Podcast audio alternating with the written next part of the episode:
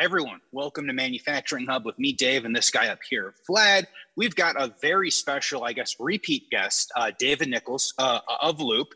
Um, they do some really awesome things with, I mean, they do some really awesome things, hard stop, but they also do some really awesome things with robots, which is what I'm excited to, uh, to talk about. Um, so, typically, the very beginning is a background of the person. David covered that very well in the beginning of episode 29, uh, which we'll drop links below. So, David, do you want to give us maybe a brief history of what you or what you and Loop have been doing with robots over the last 10 or 15 years? Yeah, sure. Um, and uh, I'll give the I'll give the let's see three sentence explanation of what Loop does, just in case you know, just in case people aren't in the deep pat, deep back catalog yet. Um, definitely go check that out because that was a really fun conversation about uh, CI/CD systems and, mm-hmm. and things like that. Um, so yeah, we, we dabble in a lot of stuff. Um, the reason we dabble in a, lot, in a lot of stuff is because it's our mission is is really revolution at Loop. That's applies to technology and automation, making incredible new kinds of machines, and and so a lot of our work has involved software and motion control and robot dogs and you know anywhere where there's these new kinds of technologies lying around and people are putting them to work in new contexts. Um, and you know to get real nuts and bolts about it we have a, um, a distribution team that's called widget. So we sell hardware we sell control hardware we sell bnr bnr industrial automation plcs we sell mm-hmm. and, and controls and motion systems. And, and that was really where we got our start a long time ago is like I was really interested in that technology. I was an application engineer. I was putting my laptop onto garbage can lids to make machines work, as we all do. Mm-hmm. Uh, and I was just so excited about applying that technology. And so, the, really, the theme of Loop is is taking those new technologies and innovating and, and doing interesting new things. You know, it's it's a different kind of work than than building another car factory, let's say, which again I also have a ton of respect for, um, and is super hard and etc. But like when there's new things to be done or people have new ideas, that's what we're excited to work about, uh, work work on at Loop. And so yeah, ro- robots and robotics have shown up. You know, maybe maybe midway. I mean, we it's it's interesting because I we came really more from a motion control mm-hmm. type of type of approach. And when I came out of school and when I started working and when we started this company, it was seen almost as a distinct group. It was distinct, like the, the worlds didn't really overlap. So these are motion control people, yes. these are vision people, these are robotics people. They don't, mm-hmm. the channels are different, the suppliers are different. They, they hardly overlap. It was, that was, that was my experience of it. And so coming at it from a motion control point of view and being a high tech automation distributor, we would sell motion controllers, we would sell servo drives, we would be working on control systems of machines, often with OEMs and things like that. Um, and so we were more in the nuts and bolts of making really sophisticated motion control systems work. Uh, B&R is really good at system, you know, I guess if you haven't heard of B&R, if you've seen any Krones bottler or any giant bottling machine that's running 20,000 units an hour, 60,000 units an hour, whatever, often there's a ton of B&R motion control in those machines to make them run. Um, and so B&R really has that that that's why that's why that's what they're about often like those types of really challenging applications super high speed. They, they've done a lot of innovative stuff over their history in motion control. And so that's why i got into it. That's the kind of thing that we worked on. And sometimes be like oh we're working on a water jet cutting machine. You know, by the way a water jet cutting machine kind of looks it looks like a six axis robot almost. It's more like a gantry or it's more like a cnc so mm-hmm. but from a control system point of view it's a bunch of servo motors doing something really highly coordinated. It's controlled in real time. Oh, a robot is just is just some extra math on top of that. And so we can, that was our entryway into robotics was we're used to doing these sophisticated motion control systems. And if I look at that actually, if I look at that six axis, it's, it's just six servo motors and some metal between them some gearboxes. And so we weren't coming at it from like you would if you were given, you know, somebody put a pendant in your hand and said, you know, program this robot to weld sheet metal together, which they're really good at. Mm-hmm. Um, we were thinking of it more at a lower level. Um, and B&R started coming out with these uh, new application packages and new ways of controlling six axis robots just as if it were another six motors in your 30 axis machine like everything was integrated um, everything was really integrated together in one controller that's still something that's very special and interesting about what they do and that was our entryway into it. And so uh, instead of being a package where it's like a cobot or it's you know now we work with ABB and robot you know think about like robot studio you're programming your mm-hmm. robot to do things it would be more like building a robot from parts but with a real mm-hmm. actuator and so the applications where that was really valuable because we needed to do sophisticated software things we needed to integrate 30 other axes mm-hmm. at millisecond level precision to do carbon fiber layup or you know we needed to augment we needed to enhance the controls of them to take this basically cheap cheap i'm using finger quotes if you're not seeing the video yeah. cheap robot and augment it with all this extra stuff those applications were where bnr controls and the flexibility and what what bnr can do with software was really valuable so that that was how we got into it. And then in the meantime just started learning more about robots in general and you know hooking up with abb and and kind of getting exposed to the world of robotics in that way. We we kind of drifted into that drifted into robotics through those applications and from a machine design point of view uh, if that makes sense. David, so just to clarify, if I may, so on the BNR side, they provide, I would guess, the servo drives and perhaps like the gearboxes, and then you can create a CNC machine that's you know based on their platform, or where do they fit into the like robotic yes. space? Yes, the, you do do that. You can do that. That was how we got started. Was they started building all these CNC control system, you know, for controlling five axis, for controlling custom kinematic systems you could build you know they're basically providing like open cnc controller for you to go in and hack mm-hmm. around with and they have a lot of components that do that that was how we started to get exposed to systems that had kinematics right? Kinematic whether they're serial or parallel. Um, we started getting involved in those applications because of from a controls point of view because bnr started bringing that stuff into their into their platform. And yeah we, we worked with the company flow international that makes water jet cutters and we did their controls. We worked we worked really closely with them for for many years um, to do uh, motion control of, of water jet cutting, which is really sophisticated and interesting process. Um, so yeah, we start, we, we did a lot of work in CNC and then it's, it's just a slight turn to the left over here and oh, let's control six axis. And so um, just going back into history, we started working with a company Comau that makes Comau is a giant automotive integrator mm-hmm. that's owned by, I think, I think they're owned by Fiat or maybe they got spun out. I'm not, I don't, I haven't kept track, but they they have their own robotics company within their within their integrator called uh, Comau Robotics, and mm-hmm. people have heard some people have heard of them. Comau actually used BNR as a supplier for their motion controls. So if you open the Comau, you open a Comau cabinet like you would open an ABB cabinet or a Fanuc cabinet, it's full of BNR drives. And so we were doing things like, hey, great robot you've got there. Thank you so much for sending us that robot. Like we'll unplug your computer, we'll plug in our computer. Now we have complete control of everything just by plugging in in real time right? That was what we were super excited about. So that was how we started basically hijacking or hot rodding robot control systems to do to do our bidding from and again it's not easy like we learned a ton of stuff about how to do that but that was you know that was maybe five years ago five five or eight years ago that we started getting into that pretty heavily because uh, certain markets and certain industries like aerospace have been really pioneering in that taking mm-hmm. robotics and applying them in new ways um, we haven't, I haven't ever worked with them, but like if you look at companies like Electroimpact uh, and you look at the videos that they put out for doing carbon fiber layup or accurate hole drilling, just incredible equipment. Um, they would do stuff. They would do things like buy a KUKA, throw mm-hmm. away the control cabinet, put a Siemens CNC in front of it, and trick it out, and you know, yes. turn around and charge three million dollars for it, and do mm-hmm. a ton of them, right? And they were super successful doing that, and so that was really inspiring of taking those things that are basically sitting around or like the automotive industry has made it made this has like gotten those actuators up to scale so they're inexpensive for what they do mm-hmm. let's augment them let's take these things that are lying around like if you looked at the parts list of a robot, you couldn't buy half those gearboxes for what a robot costs. It's incredible how mm-hmm. inexpensive it is. Just, you know, they're full of expensive parts. Somehow, you know, the only the whole robot only costs, you know, five figures. It's great. It's it's wild. So that's why we got really interested is we can take these and, and put new things around them and do use them in new applications or, you know, it's it's still unusual with BNR that you could take, you know, often you'd be like, you can't really crack the robot controllers because the robot suppliers consider them proprietary. Mm-hmm. They don't let you really get in and hack around in real time. They have sometimes a lot of them have good interfaces, but um, so what I guess I'm just sort of saying this this was our sort of high end or that was our approach into robotics. And now what we were doing with Comau is being done with ABB.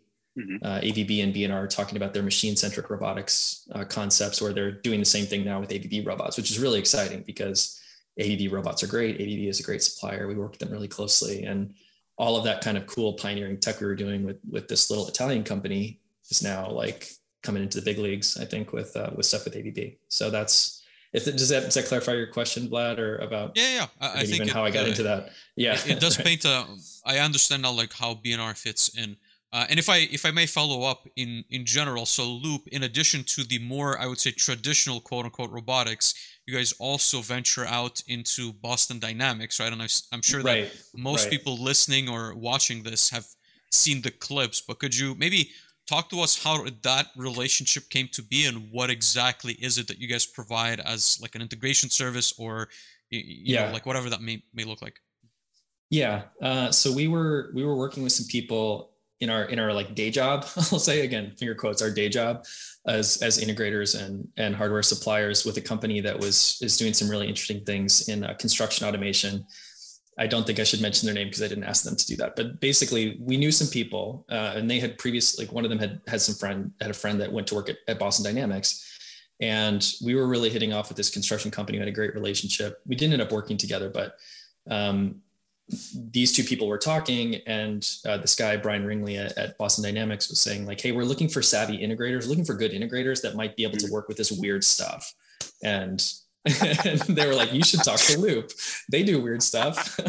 Uh, or they you know we had had a good we were, we were having good conversations about like yeah let's let's really break this you know let's really innovate here. And and because of that relationship we, we were introduced and boston dynamics showed up and said hey can you help us or we're we're looking you know we're looking for people that can help our our customers you know because again some fortune 50 company is going to come to them and be like we're interested in this they Mhm. don't necessarily have all the application teams and you know in the same way that we would work with a bnr or an abb as an integrator or as a value added uh, partner we would kind of help them do those experiments or we would help them do integration we would help them do yes the robot dog is super sophisticated and it has all this amazing technology in it but also it needs to have a backpack and it needs to solve a problem like, apl- like applications engineering uh, for for Spot or for Boston Dynamics. Mhm. Boston Dynamics does a lot of that, or they they also have partners, or they have you know third party things that are sort of packaged. Like they have a lot in construction and surveying, for example. You can just buy off the shelf and just drive around a construction site. Like they have they have that stuff. But for other stuff where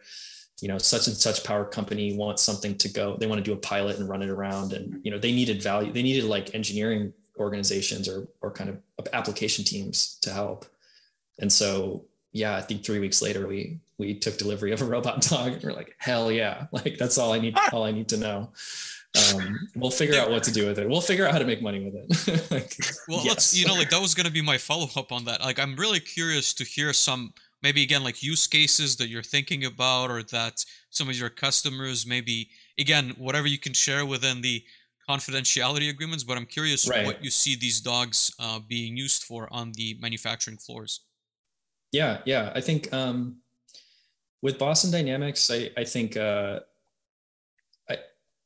I think the reason that that it fits for us is that we're taking technologies and applying them in new ways, or taking brand new stuff that's like actually people aren't sure what it's good for, or it seems like it's good for something, but like we're really you know it's new and it's kind of innovative and it's like very experimental. Like that's we're, we're very comfortable in that space, and so BD is really on the edge of that because I would say there's notions about how it works. There's notions of what it could be good for, but as you if you think about it as a designer, you're competing with an intern walking around with a clipboard, right? You're competing with just plug all the sensors in on an Ethernet cable. You don't need a robot dog to walk around if everything is is instrumented, right? Like if everything has an IoT and is feeding stuff up to the cloud, you don't need a dog to walk up to it and look at it, right? So it's like, what is it good at? What where are the places where the value of its mobility it and it's a and and kind of the fact that it can roam around is really is really valuable and, and solves a problem that that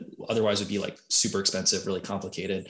So examples that are extreme in that way are places like nuclear power plants where for somebody to suit up or for anything to go into that space is going to be a huge problem or a huge ordeal uh, yeah, send in the thing and have it roam around because, by the way, the power plant was probably built 40 years ago, and you know, you can take the instruments, you can you can carry stuff around, you can drive it around, you can teleoperate it because it can walk upstairs, right? Like even even another good example is why a ro- why robot dogs? Why robot dogs when you could make a little thing with tank treads Why, what about something with wheels? If you can access, if you can drive around a rope, an RC car, then it's probably simpler or cheaper to do that. So do that, right? And you know, or like, uh, I just think about like, um, you know, like a SWAT team dog or like a like a dog that can roam around and like do bomb. It's just like, yeah, it's fine.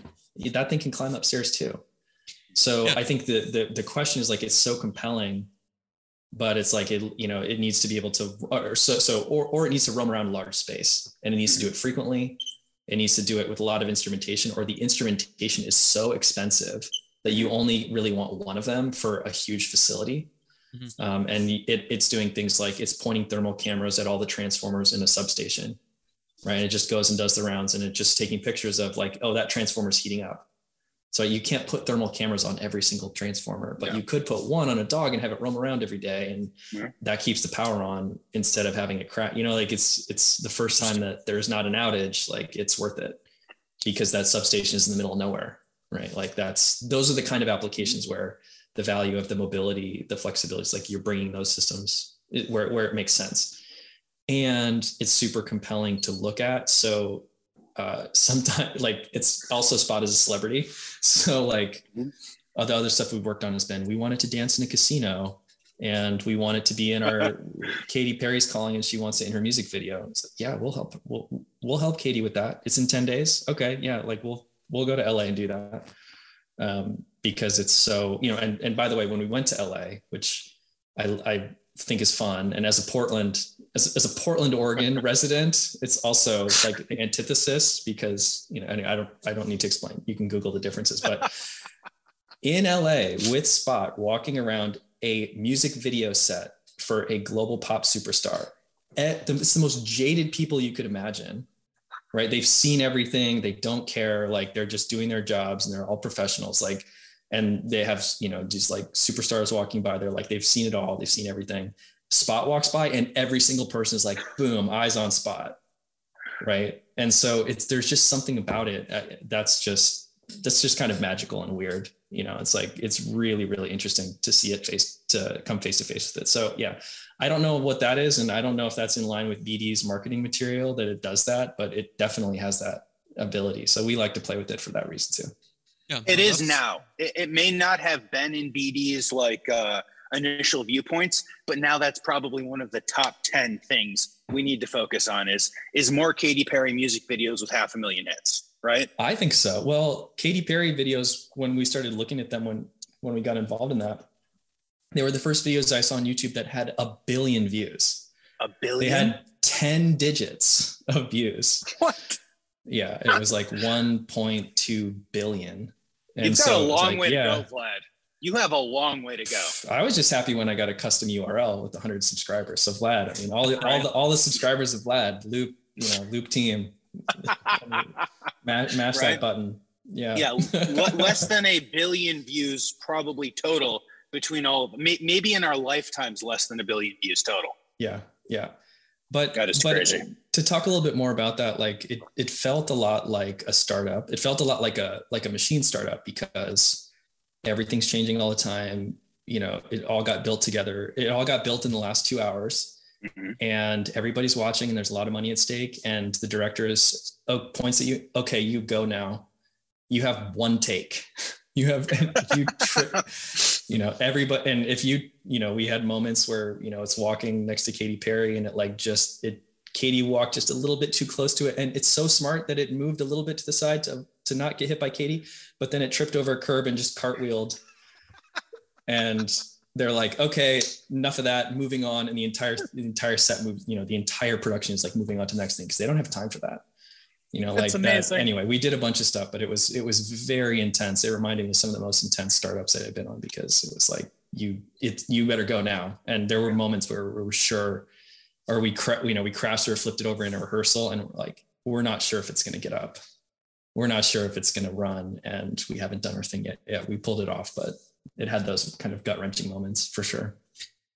David, for those of us who are curious on the technical side, we had a good question from Jonathan. And again, I'm not sure how much of this information you can share with us, but he's asking what is the license cost for the Boston Dynamics development environment? And I want to add to that, like myself, I guess I'm really curious on that same note what does the development for that platform look like? And again, as much as you can share, but you know, I can picture, yeah. let's say, the traditional automation systems I've seen. You know, robotics. I've seen AGVs. What does that like? Uh, again, if you can show the cost, but also what does the development look like for that robot? Yeah, sure. Um, so what's there's so much I could say about this. Um, we haven't found the ladder editor for it yet. So fair warning out there to all the ladder crew, like it doesn't have that kind of a vibe. it's that's not what it does. So and the other thing about Spot and our use of it is that it's it's almost like uh, it's a lot more like a robot, like you like programming a robot, uh, mm-hmm. like like versus like programming PLC. Like programming PLC is like way more open in terms of like it's a programmable device. Spot, you know, you, you don't you don't tell Spot where to put its feet. You tell it to walk forward right? It has all the algorithms to do all that. So it has some of the best APIs that I've ever seen on, on an automated system. Um, and so the way to talk to it is with a protocol called gRPC, which I think is called like General Remote Procedure Call or something. It's built on Pro, which is built on Protobuf. It's a way of kind of handshaking between devices and describe. It's it was invented by Google. Like it's real, like really cutting edge, really, really good. Really, you can make it talk to it and get anything from it, do anything from it. The integrations are really good, but it looks more like you would, it, it looks more like building a web service or building like a sophisticated internet connected something, something than it would look like an automation system.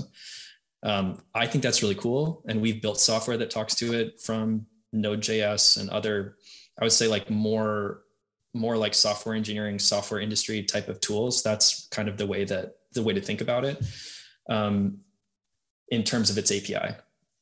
It, it it's more it looks more like an API um, and it's super fast and it has tons of data. It's you can go look at all the docs. It's really really good, really good. Um, but it's it's pretty hardcore and capable in that way um, because it looks like a real time system. It looks like a that's that's what it behaves like. And yeah it has it has great commands. Even for just like move forward like it's it's it's really really good. But it would as you're thinking about it think about how you would talk to it from python and node.js and these kind of like advanced software engineering tools. Like that's what it that was that's how it was built. Um, yeah. but a lot of times we're just driving it around. Or you're driving around and teaching it landmarks? And you're walking around this landmark is here this landmark is here i want you to do so they have like scripting for doing mm-hmm. missions and things like that uh, and payload integrations and also dancing dancing is another the only the only this is a funny thing the only license that we have for it is for choreographer which is the dancing software so um i i think I, I, I, right that's the that was the adder that right? that is so on brand for, for loop right like like, you like oh we're gonna need that yes. yeah, right. we're gonna need that one nothing else. We'll build the rest of it, but if you can help us make it dance easier, that would be better. It doesn't really have any other licenses. It's not that kind of a thing, right? Like, and it's ex- it's expensive, but like, um, you know, and batteries are expensive, and, and it's like the charging stands. But like, I think that I think the robot dog itself, if you look at the package, and they have their pricing online. Mm-hmm. I think it. I think a ro- I think the kind of base robot dog with the pendant and a couple batteries is something like seventy five grand. I think um, they've just maybe if you stunned a few of our listeners, you know, coming 75? from an automation background. Yeah. They're just not expecting right. to hear that there are no licenses. You know, that's no. maybe a little. Oh, I thought unusual. you meant the give them time. Give them time. Give them time. they'll they'll figure it out. They'll they'll figure out a way to make it, make it cost two hundred before too long. But oh, absolutely. Um, yeah, and it definitely needs to dance. Um, the other thing, and I I don't know if the choreographer light pricing is public. it's a low five, very low five digits. I, I will say, I'm, I'm not. Okay. It wasn't. It wasn't. It wasn't epically bad. And the funny thing about the choreography license is that it's required for you to buy the high end warranty for the for the. you have to also buy the warranty. Oh. They force you to do that because uh, you're gonna crash it like it's gonna you know you're gonna you're gonna be on some you're gonna touch slip on something because a lot of the a lot of the routines and a lot of the moves that it does it sort of is turning off all of its balance algorithms for walking, which are really, really refined. Mm-hmm. Uh, and it's doing more of like more like open loop kind of like can things. They, they work really well, but you will crash it. So when you break its wrist or when you accidentally fly down a set of stairs, you know, you have to have the good warranty so that it can be repaired. Oh, that's really cool. I, again, I'm curious to see, you know, what's going to be developed by you guys and in general to seeing that like on the manufacturing floor while we were discussing this again i was just thinking uh, that on manufacturing lines right you have for example for example faults that happen you need somebody to go and check up yeah. or at least be the first response i think like that would be the perfect application right because you can dynamically mm-hmm. send out one of these units and it doesn't uh, it doesn't need really anything else except like a position it can immediately take a yeah. snapshot of what's going on and you can almost uh, you know the I would say the um, proverbial the lights out manufacturing we, would bring us a step closer to that because you could get an assessment right. of the issue before you even send a person there to troubleshoot. So that's there's right. going to be a lot and, of interesting cases. It, totally, and in a big facility, I mean, we were we were imagining for our team almost almost using it for things like telepresence. Uh, you know, if there's some giant facility yep. that's full of equipment, mm-hmm. and even to just put a high resolution camera on a gimbal and point this camera at that limit switch while I do this stuff from my my you know from my COVID bunker.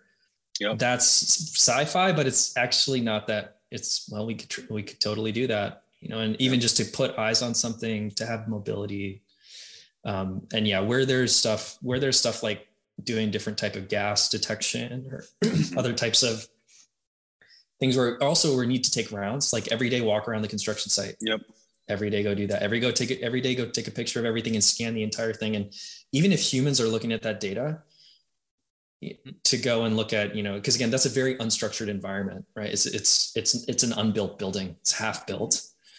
Um, to have all the people in the world that are involved in that project be able to just fly around the scan of the model from today um, that's something that you know could solve a lot of problems for people you know and and, and justify the cost of why why would we why would we do that?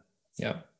No, absolutely. And on, on that same note, I remember there was a Tim Wilborn video not too long ago where he was saying how a manager was using, you know, techs or people on the floor to kind of take pictures and then convey that information to, yeah. I would say, like the engineering teams. Like, well, there you go. Maybe that's a solution or a conversation worth having with that engineering manager. You can automate that entire process. But in any case, I yeah. think it's going to be really interesting to see what uh, what people come up with. But I guess to kind of like close off that specific uh, discussion, you're working probably with some companies that again are looking to innovate, probably with the R and D departments who are trying to figure out some of these applications.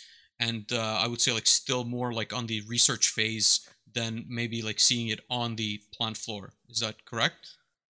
Spot definitely has that flavor now for uh, for us right? Like we we've it's definitely newer than you know of all the weird new things we work on it's definitely the weirdest and the newest uh, because no one knows what you know people aren't clear it's aren't clear what robot dogs are good for. People know what robot robot arms are good for. They've been mm-hmm. building them for 40 years and it's a different it's a much more mature space with lots of users and and so i think it's very cool and very interesting. I know there's something it's going to it's going to hit on those things. Uh, it's certain, it's, but it's a really exploratory. Yeah, there aren't, you know, I I don't know. I I don't know of any fleets of hundreds of them that are getting done. But if you just like putting them into these places, or putting them out on oil rigs, or putting them out in places yeah. where you know they're not accessible, but you need a lot of mobility and you need to bring stuff to you know that the those are the people that are that are most interested. I think. Absolutely. And, and I would say to that point, as you describe, especially like the missions, like the, the first time it was described as going on a mission, my thought yeah. was it, it, sounds very much like commercial drones, right? It, it sounds yeah, right. It like, yeah, it sounds like how can I take this $50,000 drone and have it go fly the pattern that I want? So, uh, yeah. when, when I think of it in relation to kind of that more commercial, um, and those more more commercial applications as opposed to you know your two hundred dollar DJI Maverick, right, or your right maybe five hundred or a thousand dollar one. Now, I, I, think that that makes sense, and I think that we'll see a lot more inspection and, and other services uh, w- when we go down that route. And I think that uh, I, I think that maybe not every facility will have them, but I would imagine large facilities facilities that yeah. are spread out or remote or very caustic or it's just kind of a nasty environment or maybe we put a $10,000 thermal camera on the thing and it goes and it runs around 50 places a day in order to, uh, to check yeah. temperatures. I think at that price um, and that price point, we, we, will see a lot more items that uh, that just make sense uh, for, for robot dogs in addition to dancing. Yeah, and and I think uh, give give Boston Dynamics a lot of credit too for taking that technology and commercializing it. Oh, and yeah. also, if you look at what they're doing, they're also building systems with their technologies and with their um, scanning and presence abilities to, and if you to do like box unloading and stuff that's like way more nuts and bolts in terms of unload the truck, right? Like they have, I forget, is it stretch or I, I don't, I forget the names that because we don't work with that stuff, but um, they have a lot of really interesting technology and great engineers at that company to do that. And they're doing stuff that looks more like traditional industrial automation as well. That doesn't look like robot dogs, but it's still based on a lot of the same core technologies or the same kind of awesome teams. So yeah, um, give them a lot of credit for being really innovative. And they have, yeah, now they have customers like DHL signing a $15 million deal to, you know, buy whatever. So I, I'm, I'm really hopeful for them. Um, and I, I like what they're doing. They're, they're a cool team. No, no, very good. I guess let, let's transition more towards you know t- more more typical robots. So like so the, the six axis robots. I think you brought up a, a really good point earlier that you know uh, something to the effect of you know we're not going to go build a ton of new additional automotive facilities that need a thousand robotic arms, right? Or I think we're not. We we loop are not. Other yes. people. Well, well, well I, I think I, at some point we'll be topped out, right? At, at some yeah, point, yeah, yeah. at some point there will be enough facilities building vehicles that we we won't build thousands more of or hundreds more of those facilities building vehicles. Like I, I, guess that that is that that is kind of my point. You guys can say you loop will not be building hundreds or thousands more. I will saying at, at some point we'll yeah. be topped out of what i would call more kind of legacy solutions right? Like yeah, moving right. kind of items down the way. And so you guys have been taking your motion solutions and kind of your your more uh, B&R style background and, and combining them yeah. with some of your six axis arms. C- can we talk potentially about some of the novel solutions? We don't necessarily have to talk about, uh, you know, the actual applications because I know you guys do a bunch of fun things like use robots to make coffee and smash pumpkins right. and control them with VR goggles and all that. Right, right. Now that's that's all like searching for new applications, or even the, even the okay. you know, the camera robots, or or it's like a playground for technologies that we want to use in other more com- directly commercially applicable, like our real work, um, where you know companies that or companies that you've heard of are like, we're trying to do this thing. Can you figure out how to make the robot do this thing? We're like, yeah, that yeah. looks just like the camera robot. That looks just like the coffee robot. Or we, you know, mm-hmm. we're using the same APIs because um, those are more like exercises and, and kind of fun things that we're playing with to, to as really as demos, right? Demos or, or learning opportunities. Um, but to get more specific about it, a, a, lot of the stuff that we're interested in is um, it's more like it's really augmenting or it's like hooking up with robots with newer software systems. So some of the stuff that we get most excited about is when we can really take over control of all the joints.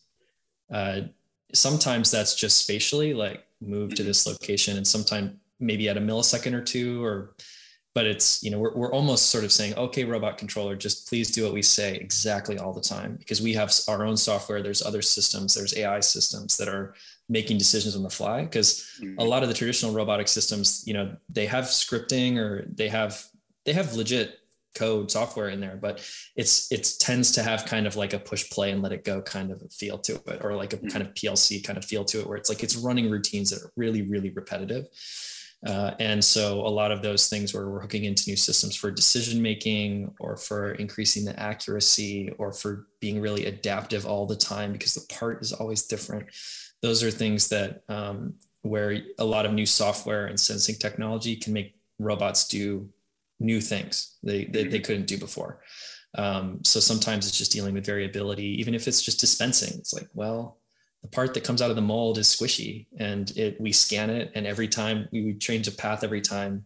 Even that kind of a problem is not that you know not always that well served by uh, existing existing dispense solutions. Or let's say out of dispensing system that has a handful of servo axes because there's a few fancy pumps and there's some mixing.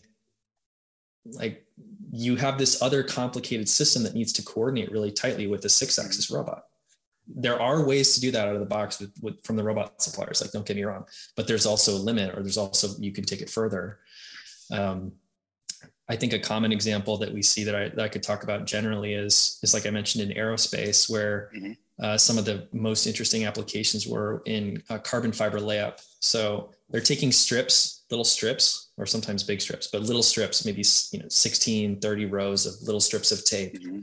And they're flying that robot, they're flying that actuator across the surface, and they're they're cutting those edges of that tape at two meters a second. They, they have to lay down the ed- edge within like a fraction of a millimeter. So if you mm-hmm. do the math, you do the motion control math, you're like, well, we have 30 axes that need to be 30 servo axes and mm-hmm. these triggers that are need to happen with sub millisecond timing along the path. You cannot do that with a regular robot controller. Are you using uh, vision so, in that yeah. mix as well? Are, are you like detecting those edges using vision or is that position no sometimes usually it's pre-planned but it's just exactly at that location because they're laying stuff on top of each other and all the edges need to be aligned or you know they they really care about it. Like if they're you know a millisecond or two ends is a millimeter right? Like in, in the, on those machines and that's that's not as accurate as they need to be. So um, those are examples or yeah even just taking it and measuring it or doing live compensations you know scanning the part and then re- redoing these are all places where there's a lot of flexibility where new new software tools or better coordination or better timing means that well yeah you can take this you know 50 or 100 thousand dollar robot and make it do something that otherwise might might be like a million dollar gantry to build to mm-hmm. do that uh, and so in in places where that's you know and that that opens up to places that that makes it cheaper to build carbon fiber parts and makes it better you know now more mm-hmm. airplane parts are made out of carbon fiber it's just those are the kind of things that that we're helping people to innovate on. Um, at least when we're going high end or we're going in terms of like really expanding what a robot can do by like usually software or other systems or other coordinating with other motion control systems uh, that's where there can be a lot of new things uh, happening. David good question from our chat again. Jonathan is asking any additive manufacturing applications? Sounds quite relevant to these new challenges I'm wondering yeah. if you've seen, you know, like robot arms. I've seen a, a, demo of it building like a house, and now instead of being yeah. like a giant CNC, it is a robot arm that actually uh, places mm-hmm. the concrete. So I'm, I'm, wondering if you have any examples. Yeah, yeah, totally. Uh, and um, ABB, I didn't mention too much the ABB connection, but ABB Robotics, you know, one of the global market leaders. I don't, I don't know whether they say what number they are, but they're in like top top few, let's say, mm-hmm. maybe top two, top three. Um, they came along and acquired B&R or ABB, the parent company, did, which is sort of how we got involved. We had already been working with robotics, but it's like, oh, cool. You know, the the one of the juggernauts just came along, and now we're part of that team. That's great because we can take all this great technology to it. Um, and so we've also been learning a lot about just what ABB what ABB's platform has. Um, they have really good like their their programming tools in Robot Studio are really in, like hands down the best if, in, in my opinion. Um, and they also have great uh, they have power packs. They have sort of like value add stuff, and one of them is 3D printing. They have a great 3D, 3D printing package that helps with you know, the slicing and like converting the code into like what the robot arm can do and integrating in with the dispensing systems or the, the extruding systems. And that pack, it's like it works great. Like we've helped people just use that package and maybe do some simple stuff around it. Uh, we've also done stuff that's in more where the materials or the dispensing is more tricky or complicated, or there's there's other motion control stuff. It's not just like a speed dependent, or it's not just there's some limit to like what that dispensing package could do. And wherever that limit is, there's always people that are like, but we need to do this. Like, yeah, we can help you. We can help you with that. So it's a ton of additive, additive manufacturing, squishing out every kind of goo or you know, dispense mixture, epoxy. What you know, uh, people are people are doing that, building building up plastics. Like it's there's and people are finding new ways to use that stuff because yeah a, a robot arm is a cheap way to build like a giant 3d printer no uh, absolutely and, see dave yeah. maybe that's mm-hmm. an option for you to build me that uh, silver play button that you were yes. mentioning at the start of this show so we, we can just yeah. use lots of goo to, to squish it out so i want to yeah continue. squish and goo Squish and goo. I, I like it. We'll, we'll, just rename the theme. Uh, squish, squish and glue. we, we, won't actually rename the theme. So I want to continue this conversation. We've got some people to thank. So Vlad, can you play us that noise and uh, we'll do the thing? There you go. Awesome. So we, do want to thank Siemens for sponsoring this uh, this robotics theme.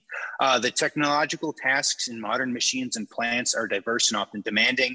It's good to know that there's a smart answer to all the challenges regarding motion control, signal acquisition, output, closed loop PID control, edge computing, artificial intelligence, and machine learning with SIMATIC technology and SIMATIC technology CPUs. Now, David, th- this part always shocks me. So I'm, going to ask you to, I, I, want to look at your eyes when you see this. So Siemens is the global uh, leader and innovator when it comes to industrial motion, robotic, and simulation applications. This is the part. So they are one of the world's biggest investors in R&D technology, spending more than 6.11 billion US dollars per year. And they have maintained this investment throughout the pandemic. This is shocking, oh. right? So it's a lot of money. It's, it's a lot of robots. It's a lot of uh, we're going to let Vlad do longhand $6.11 billion per That's year divi- divided by spot robots, right? So, and they, have been coming out with a bunch of amazing things, right? So, the integrated and scalable SIMATIC technology automation solutions save you valuable engineering time for simple tasks as well as complex issues and guarantee maximum efficiency and flexibility. This means one engineering framework with TIA Portal, one control with SIMATIC technology CPU one communications for standard automation, safety, and motion control with Profinet. Um, I'd also like to, to throw in, if you guys haven't caught it, episode 51, we were talking to Max Kirkpatrick uh, from Siemens, and he was walking us through all of the simulation technology that they have.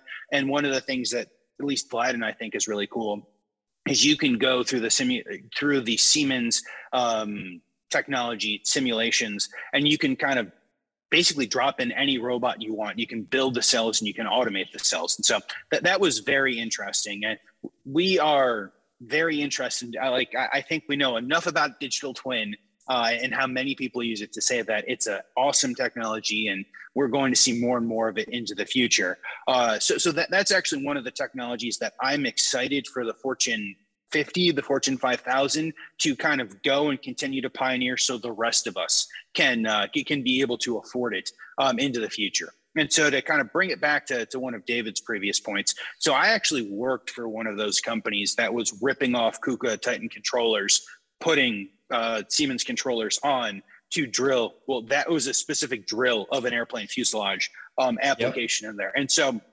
uh, honestly some of the smartest people I've ever met. Uh, one of your previous comments, David, was something like it's just a little bit more math. And I, I, I that, that, this is like one of those things. So I, I, like to I like to joke that that automation manufacturing is is all math, right? but robotics, it's it's a lot of like it, it's not even a joke. It is just all math. You know, six axis or seven axis or a thousand axis with a soft sided robot, kind of yeah. any one of those things. I think that that's very interesting. And so uh, for me, coming from that background, it was very interesting to see, you know, how precise, you know, plus or minus, call it a millimeter or, or less than a millimeter that it has yeah. to be.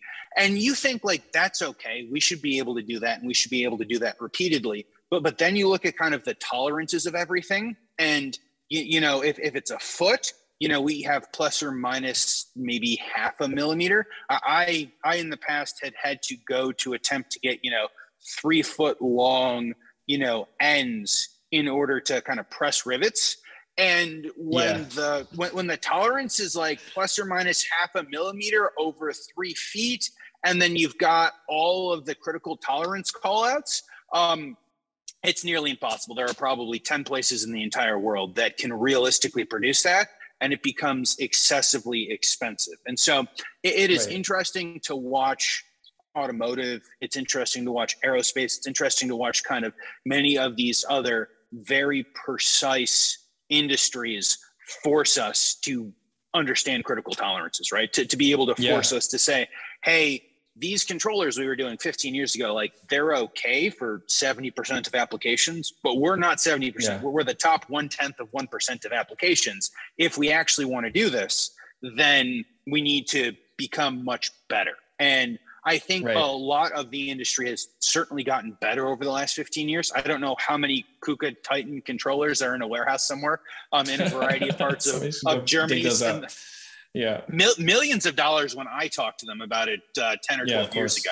But yeah. um but no so i, I think it, i think it's very interesting. And much like the rise of a variety of these applications i think we're going to continue to see better and better solutions uh, come out. So we talked a lot about cobots i don't know if you guys do yeah. much cobot work but uh, to, to, kind of maybe bring the, that to the point with with cobots right so you see a lot of cobots and the, the my first uh, my first view of cobots or my first introduction was at a trade show with kind of that, that touch pendant, right? Of hey, we yeah. can go touch here, we can touch here, it can pick it up with the gripper, and it can go move, and it can drop it. And I think that that that was kind of interesting. But we, we've seen and heard and talked to a lot of people who are using cobots for because of safety reasons and because of space reasons. So I think yeah. we're seeing a, a, lot of innovative and new technologies coming in because we can go kind of take, hey, someone built this solution. It wasn't my solution, but I can use it for uh, I can use it for the industry that, that I'm working in. Um, and I guess that kind of leads me to uh, the question: Do you see a lot of new industries, or do you guys have a lot of people who who in the past had not had robots looking to come to you to adopt new robots or looking for robotic yeah. solutions?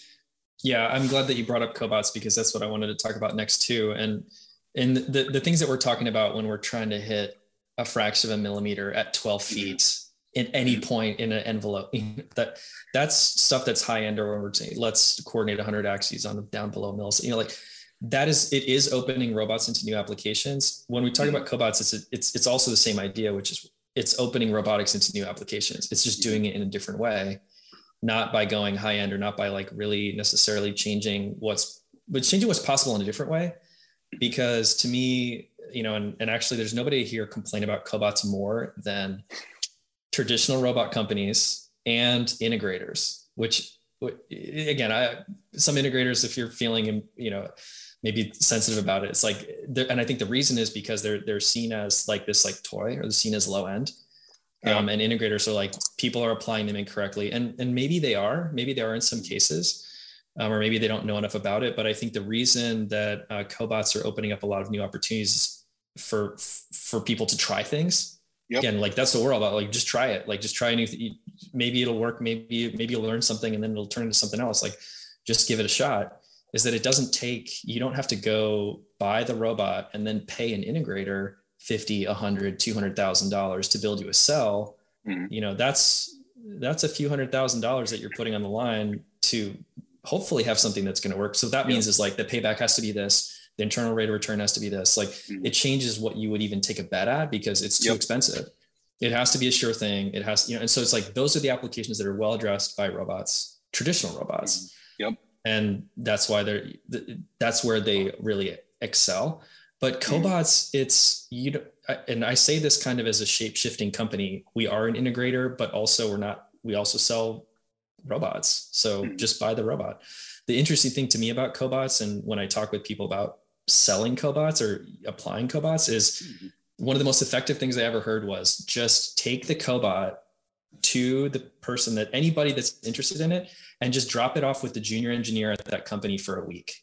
Mm-hmm. and they will find something useful to do with it. And they'll and then you'll say uh, so do you want to just keep that? Should we just go ahead and invoice you for that? And they show their manager or their manager's manager look what i did with this cobot in a week and they're like yep. wow okay yeah uh, approved right signed and that's how it lowers the bar of an experimentation because that junior engineer is not going to go ask his manager's manager for 300 grand that's not possible right so and it's a no risk trial right because as you said they could just no always return trial. it does yeah that totally right it's a low risk mm-hmm. trial even if it's just you just buy the cobot it turns out it didn't get used you only are betting 20 30 40 grand you're not betting 300 grand that's way yep. different. You know? So it's like even the the kind of what it takes to try new experiments is like a much lower bar and then they mm-hmm. find these places where they're really useful. And these new opportunities come up so you never would have put a conventional robot in front of that many machine tending cells. Somebody's like i'm going to try it. I think it can make it work. And that was some junior it was some intern probably that did that. You know again that, that's how they get started and it's it's really lowering the bar because you didn't necessarily need to be a software engineer. Like the the ui being friendlier and the teaching elements being friendlier mm-hmm. are just they're making it easier for people to try things and Absolutely. so that's where i think it's most interesting and yeah they pro we should probably also teach them a little bit about how to do safety safety properly yeah right? but at the same time it's like well you know the the robot itself is not going to hurt them in the way that a conventional robot could totally hurt them really badly much worse mm-hmm. right so it's like it's not quite the same risk factor so anyway mm-hmm. like to a lot of the in a lot of the integrators are like they're just it's not for them it's not for an integrator. An integrator is trying to you know integrator rightfully so is trying to do like a great job professionally engineering a quarter million dollar project or a million dollar project. Like that's not you know that's i and again there, there's innovator or there's innovative uh, integrators that do use cobots effectively and, and mm-hmm. get it and they know what they're good for and and that's great. But like it's kind of anti-integrator if you ask me because it's not it's made for it's made to self-integrate. It's made yeah. so you buy a you know we were looking at um, you can buy you can buy cobot bases off mcmaster. You can really? buy yes you can buy table off of Vention and other part from mcmaster. And it's like yeah you're a junior engineer that just built a robot cell. Good work. That's awesome. right and like what are those people going to be capable of? That that's what i'm excited to see. You know it's very mm-hmm. different than blasting holes in airplane fuselages for it know, is. infinite money. You know like that's yeah. that's a different game but it's still it's still the same thing. It's new technology. How can we put it to use absolutely and and i would say to uh to, to that point i for most people in most companies betting a quarter of a million dollars plus is uh not i mean you're potentially betting the longevity of the company that this will go right. But if you don't own you're the company, betting your job. Yeah, exactly. Yeah. Yes, if you yeah. don't own the company, it's your job.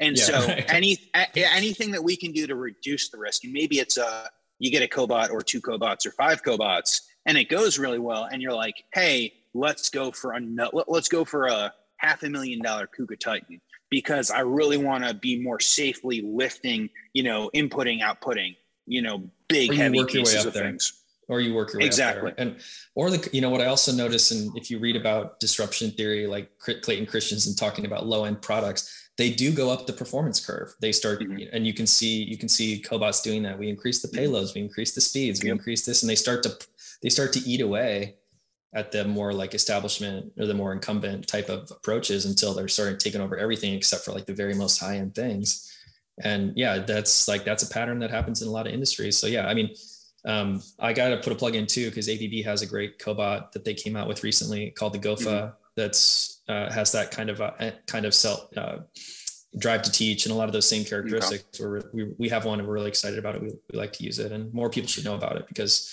um, yes. ur is not the only company that makes uh, nice cobots so that, i wanted to exciting. follow up Sorry, Dave. I wanted to follow up on that, uh, uh, David. I guess like someone who's not extremely experienced in cobots and who has seen them, as I've mentioned a couple of times at shows. Could you maybe yeah. give us a breakdown of uh, again like different platforms, and I would say also you know if someone's on the technical side kind of looking to again maybe bring one of these into their manufacturing facility or perhaps just learn about them for their own you know yeah. personal knowledge like what would be like a good starting point like a resource or again like a certain brand that provides i would say like a bit more information than some of the others where you could just kind of dive in at maybe low to uh, no cost yeah well definitely you should email loop uh, with all of your cobot opportunities so put put my link in the chat um, I want to hear from you if that's how you feel.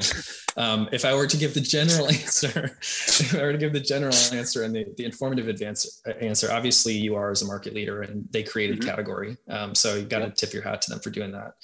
Um, and that's, that's cool. And, you know, we know the people that work with them and sometimes we do work with them uh, in some applications um, because people are using them or they have used them and we need to talk to them or integrate to them.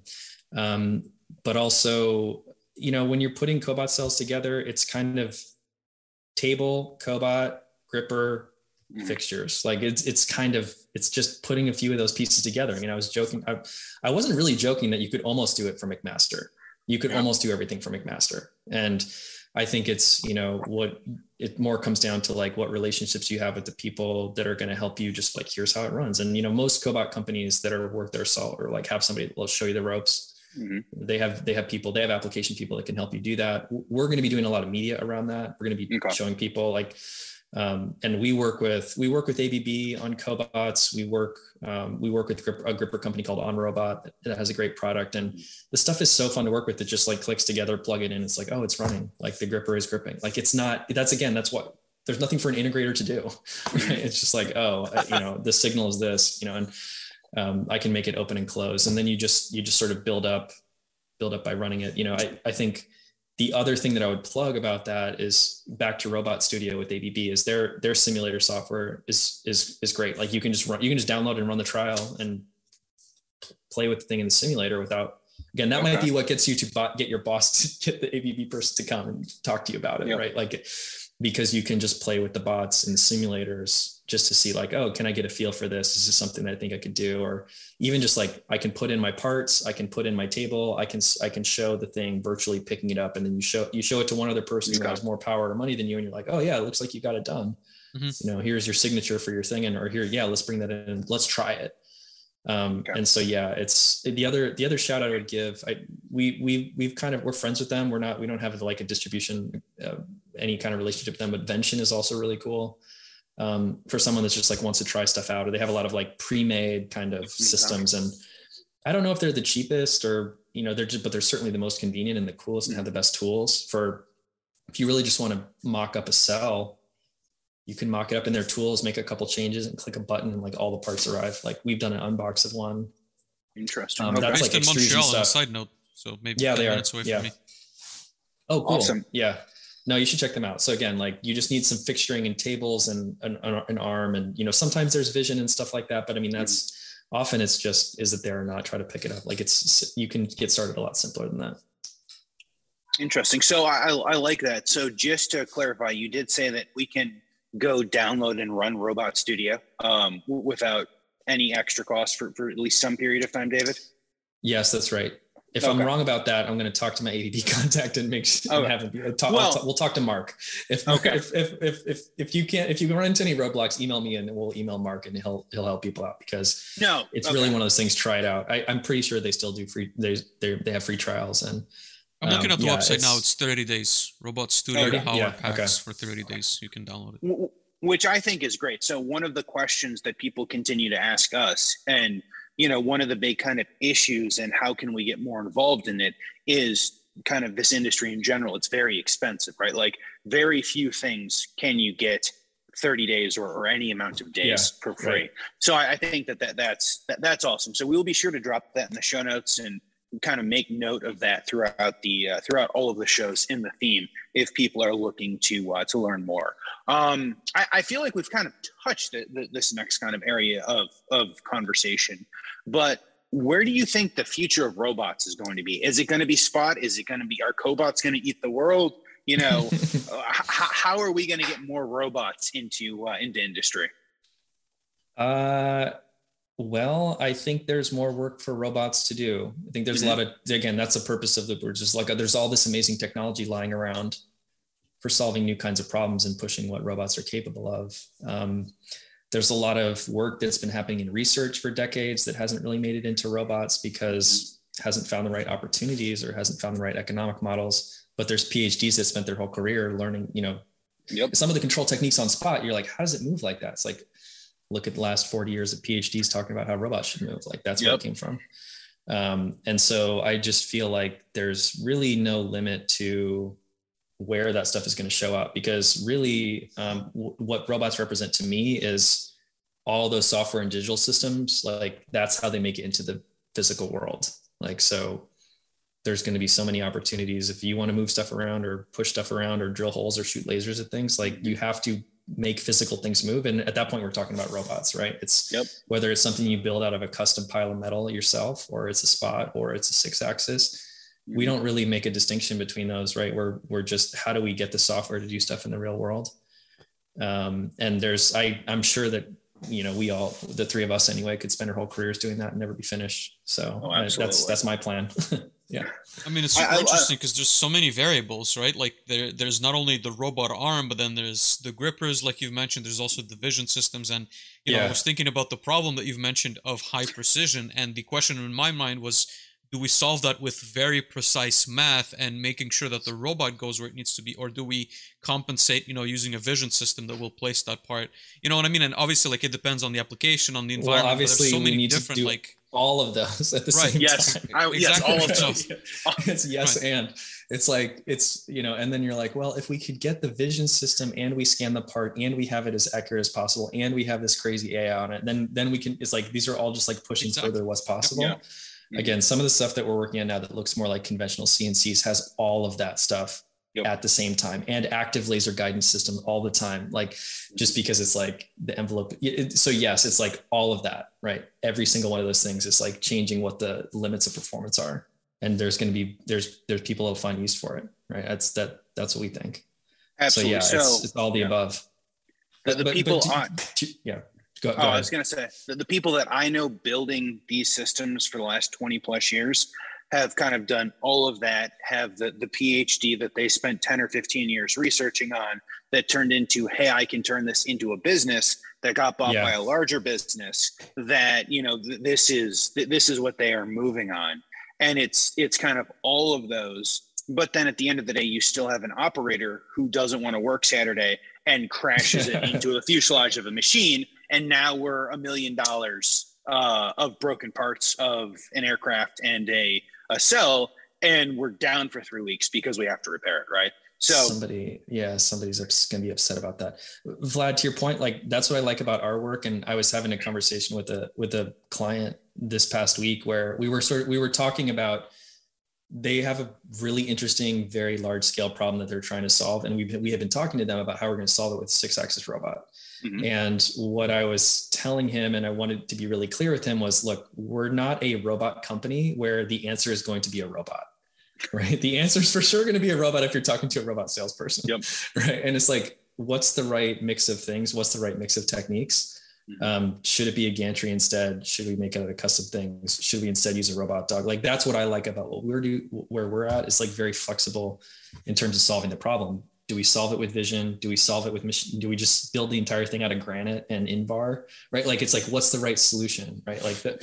That's what I like about the kind of work that we do um, with with these with with just like thinking of it from purely from machine design point of view instead of how do I use a robot No, necessarily. absolutely, and, and that requires a lot of thought, right? Like at the end of the day, that requ- I I, th- I would say like the engineering challenge of maybe just moving that robot from point A to point B, however precise that may be, the the most of the time spent is on the design thinking and understanding like the real challenge. And again, like there's so many Right. facets to this whole system, right? Like we talked about robots, vision systems, grippers. Uh, a- again, like your control systems are tied in, your data is now coming through the cloud Right. and a- again like your parts are changing. So there's so many moving variables that makes i think like this space uh, very exciting at least like for the years to come. I think there's going to be more and more challenges but also more and more opportunities uh, to work on these different applications. Dave? Right. And yeah. no no I, I i agree. I think all of this is is very exciting. So i'm going to ask this question knowing full well that we're going to go over our 75 minutes ish but It uh, was just but- a matter so- of how how much over, Dave. I'm not stopping Exactly. until you pull Well- me until you close the meeting. that, Go that- ahead. that's fine. You guys, uh, you guys hold on because uh, so uh, talking about the future, um, we'll we will shout out another Loop brand. So you guys run a group called Chip and Six, right? Where you guys go and kind of develop, I don't know, wild, crazy ideas that customers are asking you to do. And so I remember watching something that was like a Tetra Pack or like a variety pack machine that you guys built around a six axis robot. Um, Yeah. Can, can you talk about that a little bit? Because I feel like it solved a very interesting problem and is, Yeah. you know, very futuristic compared to what the market currently looks like. Well, this is this is Dave showing his like I like your older stuff kind of hipness where he's like, remember when you remember your first album that you did, yeah. that no one bought, but um, or no one's heard of. No, I appreciate that. Um, we Mm. we did. I, I mentioned that we do these exercises sometimes just for various reasons as good practice to show the technology in use, you know, to really bring people into how we solve problems. And we did a live stream um, right before COVID and then kind of like into the early part of COVID of um, doing a new machine design that was based around uh, B&R's track, like a high speed shuttle track system, which is very cool. It's called the track. It moves super fast, can electronically divert things like Tesla built like a big battery production system around the technology because it could link everything at, at like full. That's what it is. Mm-hmm. I wrote Oh. a blog post about that. I wrote I wrote I've an article it. about that. You've seen I, it. I've okay. seen it at the facility. Yes. Yeah, so I wrote a I wrote a post. Uh, I wrote a clickbait headline of like the the secret weapon behind Elon Musk's new battery factory because they they were showing ACOPOS tracks in there. And again, all might be in our context. We're we're, we're afraid because they're they're under NDAs. But I didn't work on it, so I just like I'm just pointing at Tesla's videos. Yep. Um, anyway, we were we wanted to show again revolutionary new technology like never been done before. Like why would anybody? It's sort of like with robot dogs. Why would you do this with high speed shuttles? You don't take a conveyor and replace it, and put a high speed shuttle in, and it makes sense. It doesn't make sense. Like it's like it's a different thing and so we we did a we were thinking through and we had talked with the packaging oem and they said okay those shuttles look kind of cool how would you solve this problem and they gave us one of, they basically handed us one of their cells that they did in a really conventional way mm-hmm. with four robots and multiple screw timing machines and like it was you mm-hmm. know it's it's basically how machines are built today so like i'm not nope. knocking it but it was like they're like, how would you solve this problem? It's like, oh, get rid of all the screw machines. We can pitch everything dynamically on the tracks and we can have the robot end effector be flexible enough with five servos on it to hit your rate in a quarter of the footprint. Mm-hmm. And it, by the way, it, it, it, can take any bottle size between tiny one and a big one. Yep. And we, so we did this track pack. We called it the track packer. It was like a case packing machine that could, could pitch and basically could do zero, basically zero time changeovers, like no time changeover between products. And a really, really interesting concept. And yeah, I just had a robot at the center just to pick up the parts and put them into the box. But like it was all the magic was in like the sequencing and the timing and the track systems. We, we really wanted to show people what's possible because people weren't thinking of how to solve the problem in that way. Um, and it was so such a new idea. It's still such a new idea, like these track systems, especially B&R track systems. Like I don't know if it's really gotten into the machine designers' heads of like, why would you do that? Because people are like, isn't that expensive? And you're like, well, sort of. Um, the machines are expensive of, to begin with.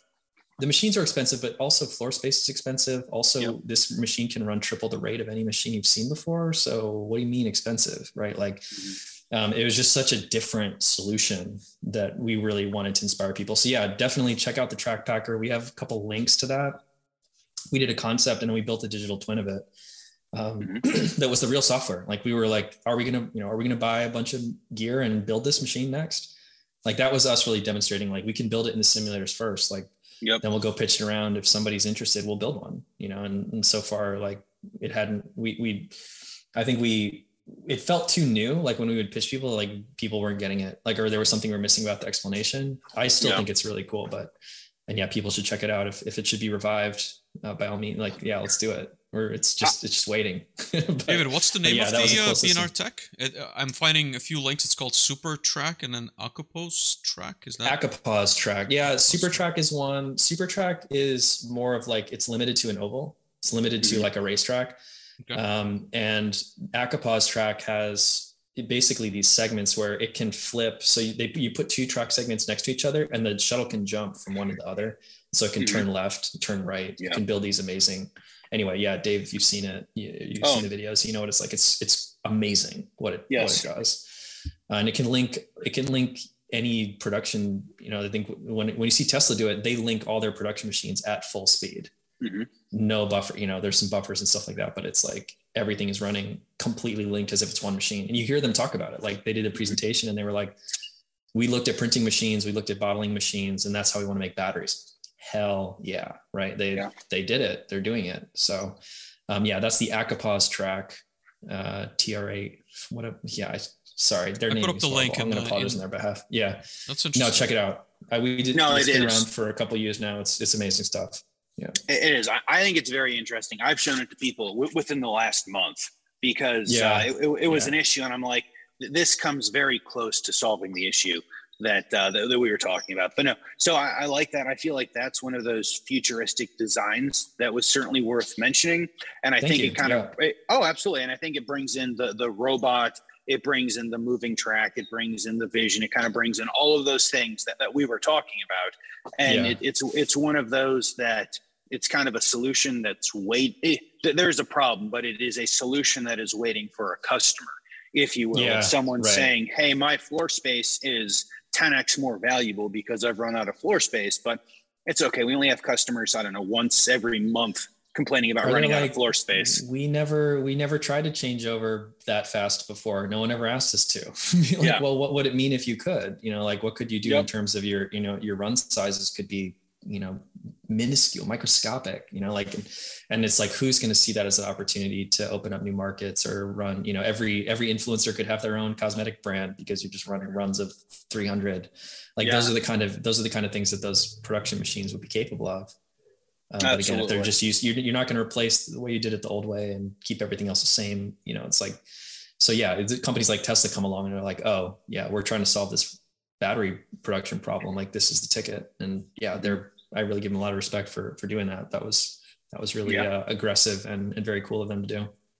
Absolutely. Uh, no, th- thank you for that. Uh, so kind of the, the next question that we ask everyone um, is for career advice, but maybe as opposed to right, right. But but but let's kind of frame it into the if someone wants to do some fun, weird stuff, uh, maybe some futuristic stuff, like uh, like you folks at Loop. What is kind of your, your career advice uh, for someone looking to get into to new applications?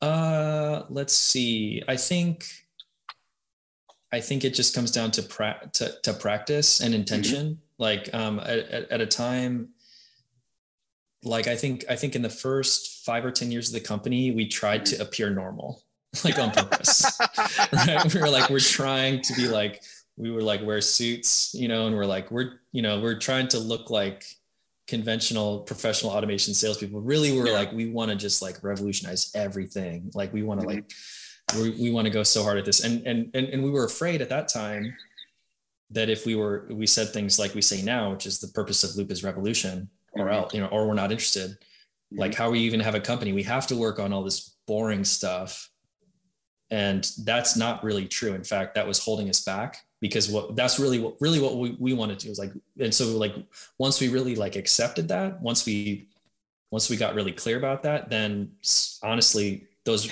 things started coming out of the woodwork because it was clear what we were about. It was clear that we were that we care about innovation we care about experimentation we care about creativity. Mm-hmm. and the the people whether that's employees or whether that's clients or whether that's suppliers that that also are aligned in that way they're like yeah we see instantly right away like we had a we had a company again major company whose name you would know. We met we got introduced the first time with abb mm-hmm. they and uh, through abb through our context at abb because they already worked together. And in you know i'm used to i was used to having to like try to cold message cold call you know please let me come meet with you blah, blah like all this yeah. stuff. In this case abb referred they said you should talk to loop about that because they like to do weird stuff. And they showed up with nine people at our office oh man in the first meeting because wow. it was clear that we were aligned. It was clear that, that that we were aligned in that way, and they could see that because we were we were like fearless about no, this is what we're about, right? This is what we're doing, and they were like, cool, that's what we need. And so I, I guess part of it was just like owning that and just mm-hmm. going like again easy for us to say like we had a lot of practice we were we were, yeah. had been in business for a while but like i think i think i wish i had done that sooner or you know been clear about that and don't you know don't kind of think you need to do normal stuff or boring stuff to even to pay the bills. Like yeah. if you have to, if you have to, please do. Right. If you have to, mm-hmm. I respect that. But like, um, I think there was a lot of that stuff in retrospect where I was like, I was in the wrong place because I was working with people mm-hmm. that didn't want to innovate things. They didn't want to change yeah. things in a, in a positive way. And, you know, they, maybe they had the reasons, but you know, why were we working together if that's the case? Um, so yeah, I, I think that was just like being clear about that was what has helped me a lot, especially in the last handful of years. If I may I, ask a fo- yeah, Dave, I was going to ask a follow up to that uh, career advice answer. Yeah. Um, I guess like David, I mean, I would look at you guys again like as innovators in the space, but also a company that does things differently from like a technology standpoint, right? Like it's not your traditional controls equipment. It's uh, like you guys program in many ways. I would say yeah. with more traditional like software best practices, right? So I'm, I was wondering, yeah, absolutely. you know, when you talk to people with, um, when you're hiring people, right? Like, what do you typically look for or how does it how does it fit in a company like yours? Do you typically prefer people with more of a computer science background? Do you hire again like from manufacturing and then train them on the software best practices? Like is there any maybe thoughts around that for someone who's again like looking forward into what the space is going to transform into and is trying to yeah. again like either learn new skills or kind of adapt themselves to how the yeah. space is changing yeah, well, uh, I'm going to answer your question, but I have to revise my answer to Dave's question, which was my mm-hmm. career advice would be come to work for Loop if you feel that way, because that's that's where to, that's where you'll that be was that was the setup. That, that was the set. Thank you, Dave. I just yes. whiffed it. I just whiffed it. Okay, I'm I'm glad I got on the second try. Um, so Vlad, to answer your question, I think one of the things that attracted me to controls and automation and motion control was that it was very like uh, I used to say multidisciplinary because and I, I, got a general engineering degree from university of illinois which was g- general right it seems like useless but it was like you take mechanical, electrical, software, you take all these different because I liked I liked all the different things. Right? I don't want to. I'm not, and so we have a variety of different backgrounds, like not just in your degree, but some people I don't even know if they have a degree. I'm not sure, um, and and that's because like they, who, where where do you get that knowledge that is like, if a machine's not working, it could be a mechanical problem, it could be electrical problem, it could be a software problem, or all three, right? Or 10 of each right? Like and so like really being comfortable or like finding multi people that are curious people that are aligned on that value people that are like aren't really attached like now i would say anti-disciplinary which is like we don't we don't acknowledge i, I picked this term up from mit we disagree with the idea of disciplines right? Like we're we're an electrical and a mechanical engineer and a software engineer um, so there are places where we find that like there are schools that have like more mechatronics focus but it's it's often like you were an electrical engineer and you picked up some controls and you like played around with some software. We'll teach you enough mechanical engineering in your work for you to be dangerous. So like but we're building these like multi really multifaceted people um other time you know and and to, to your point about computer science um I know what people that are really like people that are really deep in computer science and like we're nowhere near that. Like we might look like it to automation folks, but we're like not even close, right? So it's more like broad, more like breadth. Um, and if you like, I would joke about like we wouldn't hire computer science uh, people because they don't know that you turn the screwdriver right to make the screw tighter. They don't know righty tighty. Yeah. And if you don't know that, like you can't work for Loop. Like, or, or like, and again, I'm I'm only exaggerating a little bit. And likewise, you know, you can't be afraid of computers, you know, because it's like everybody always thinks the mechanical people always think it's like a software bug. It's like, yeah, but what about those five loose bolts? I can see that on my traces, right? Like the it's you really need to know. So it's really being comfortable or like the, that kind of like very curious and like wanting to learn about everything. Like a lot of people at Loop have that background, and and I would encourage people to do that because you're fighting against specialization often. If you go get an electrical engineering degree, it's like, how did you pick up software? How did you how did you learn how to write software? I mean, the you know i don't want to give this away publicly but a mechanical engineer who learns software on the side or in their spare time is one of the best types of hires that loop will make because they have such good intuition about the physical world but they all are not afraid to learn python or learn c++ or learn enough to dabble. Like we can teach them how to be great software engineers like but you know you need to you need to be able to go between those worlds uh, in the work that we do. Yeah no, that, that's awesome. I, I think that that is that that is a great answer. Uh, back to David's original answer, I would say, generally speaking, if you are your genuine self, you're going to attract the right sort of people. I know, a, I know yes. a lot of yes, I, I know a lot of people who wear the suit and tie when they're not the suit and tie person, right? They just want to wear their own T-shirt with their own logo on it, and yep, right. So so if you're that person, you should be that person. You are going to attract that sort of people. At least in my experience, especially within this industry, it's the people that are buttoned up and try to wear, you know, the white shirt and the jacket because that's what they think everyone wears because that is the uh, that that's the European uniform. Standard, it's a way to not right? stand yes. out. Yeah, yeah. yes, right. yes. That that, that is it, it seems safe. It seems safe. It seems safe. It does to do but yeah anyway sorry i'm jumping on you dave yeah, no no no it's, it, it's good. Mm. but yes it, it, seems safe but you're only going to get so far being safe. And if you want to go be, build weird stuff playing it safe is never going to get you there. Um, th- that's awesome. So um, do you have a couple of pieces of content or reading materials for us david? I know you gave us some great answers before. We're all excited to uh, to see what you've got especially vlad's audible account I'm just I'm just here for Vlad subscribers first of all. Um, but I think what I would what I would call out um, definitely uh, Loops LinkedIn is like mm-hmm. our core. Like everything that so much of what we do is is happening there. Um, yep. I'm really proud of what we do there. We started something after we did that music video where it was so fun to make robots dance that we wanted to keep doing it. So we made a TikTok of of spot dancing that's called Robo Choreo. So if you're on TikTok at Robo Choreo, and Love you can it. see how much ridiculous fun we have with Spot. And then, yeah, I mean, we have mirrors up on YouTube as well, like of, of most of the stuff that we put out. I mean, really, it's like we do so much with video that that's what I think is is probably the coolest to check out. Um, I think I'm sure I mentioned Shape Up the last time mm-hmm. that we talked because that that was so much of what we do with our iterative processes and our agile processes was, was basically it was yep. based directly on that mm-hmm. um, and the other one that i just sent to everyone at the company for the holidays was a work by a book by austin kleon called show your work mm-hmm. and he wrote a book he wrote he wrote a few different books he wrote a book called great artist steal but show your work is really about being creative in public and just mm-hmm. putting whatever you're doing, just put it out there. And to your point, Dave, like it's going to attract the right people that are aligned with you. You're going to learn things. It's going to help you develop your skills. And, and if anybody thinks that Loop does great videos, you should go look at the first videos on our YouTube page. They're horrible. And like it's Austin Kleon would be proud of us having shipped garbage into the yep. point where we can do what we do today. So anyway, show your work probably easy read, you know, fun, you know, fat marker book, really, really good stuff. I, I, remember you unboxing like 54 of those and like 54 sets of like uh, wrenches or whatever else that look like fanny packs uh, right before yeah. Christmas. Yeah, uh, so, that's so, right. That's yeah, right. So, so we'll shout out the unbox uh, channel, uh, which yeah, if you want to see people unbox things because it's for their work, um, yeah, you, you and Dave's unbox too. Uh, that yes. was a good one too. So oh, we'll, no. we'll yes, have to dig uh, that out of the archive someplace. We, we, it's we lost to time. Hopefully, right? Uh, but no. Yeah. So, so th- this has been amazing. Uh, thank you so much, David.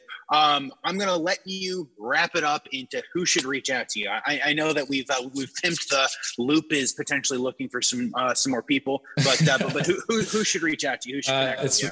It's really simple. If you were horrified by what I said, which would be a natural reaction, you'll know it's not for you. If you're if you're like, yeah, hell yeah, then that's it's really that simple. It's you'll, yeah. you'll know your your body will tell you if you're if you're excited about what what you're hearing about. If you're horrified, uh, that that's whether to email or not. So you know, yeah, I hope to hear from from from the like-minded folks out there who who agree that there's cool new stuff to try and it's exciting yeah. and fun.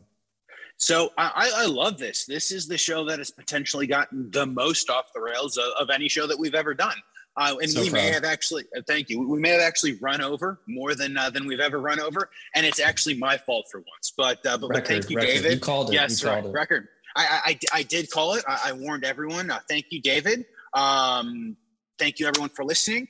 At some point, David will be back for a third episode, and I'm coming just back. Gonna, he, he will I'm be back. back. He, he yeah, will be back at, at, at, some point. Yes, and maybe in um, person. Hopefully in person. You know, Ooh, hopefully we'll okay. get a chance to.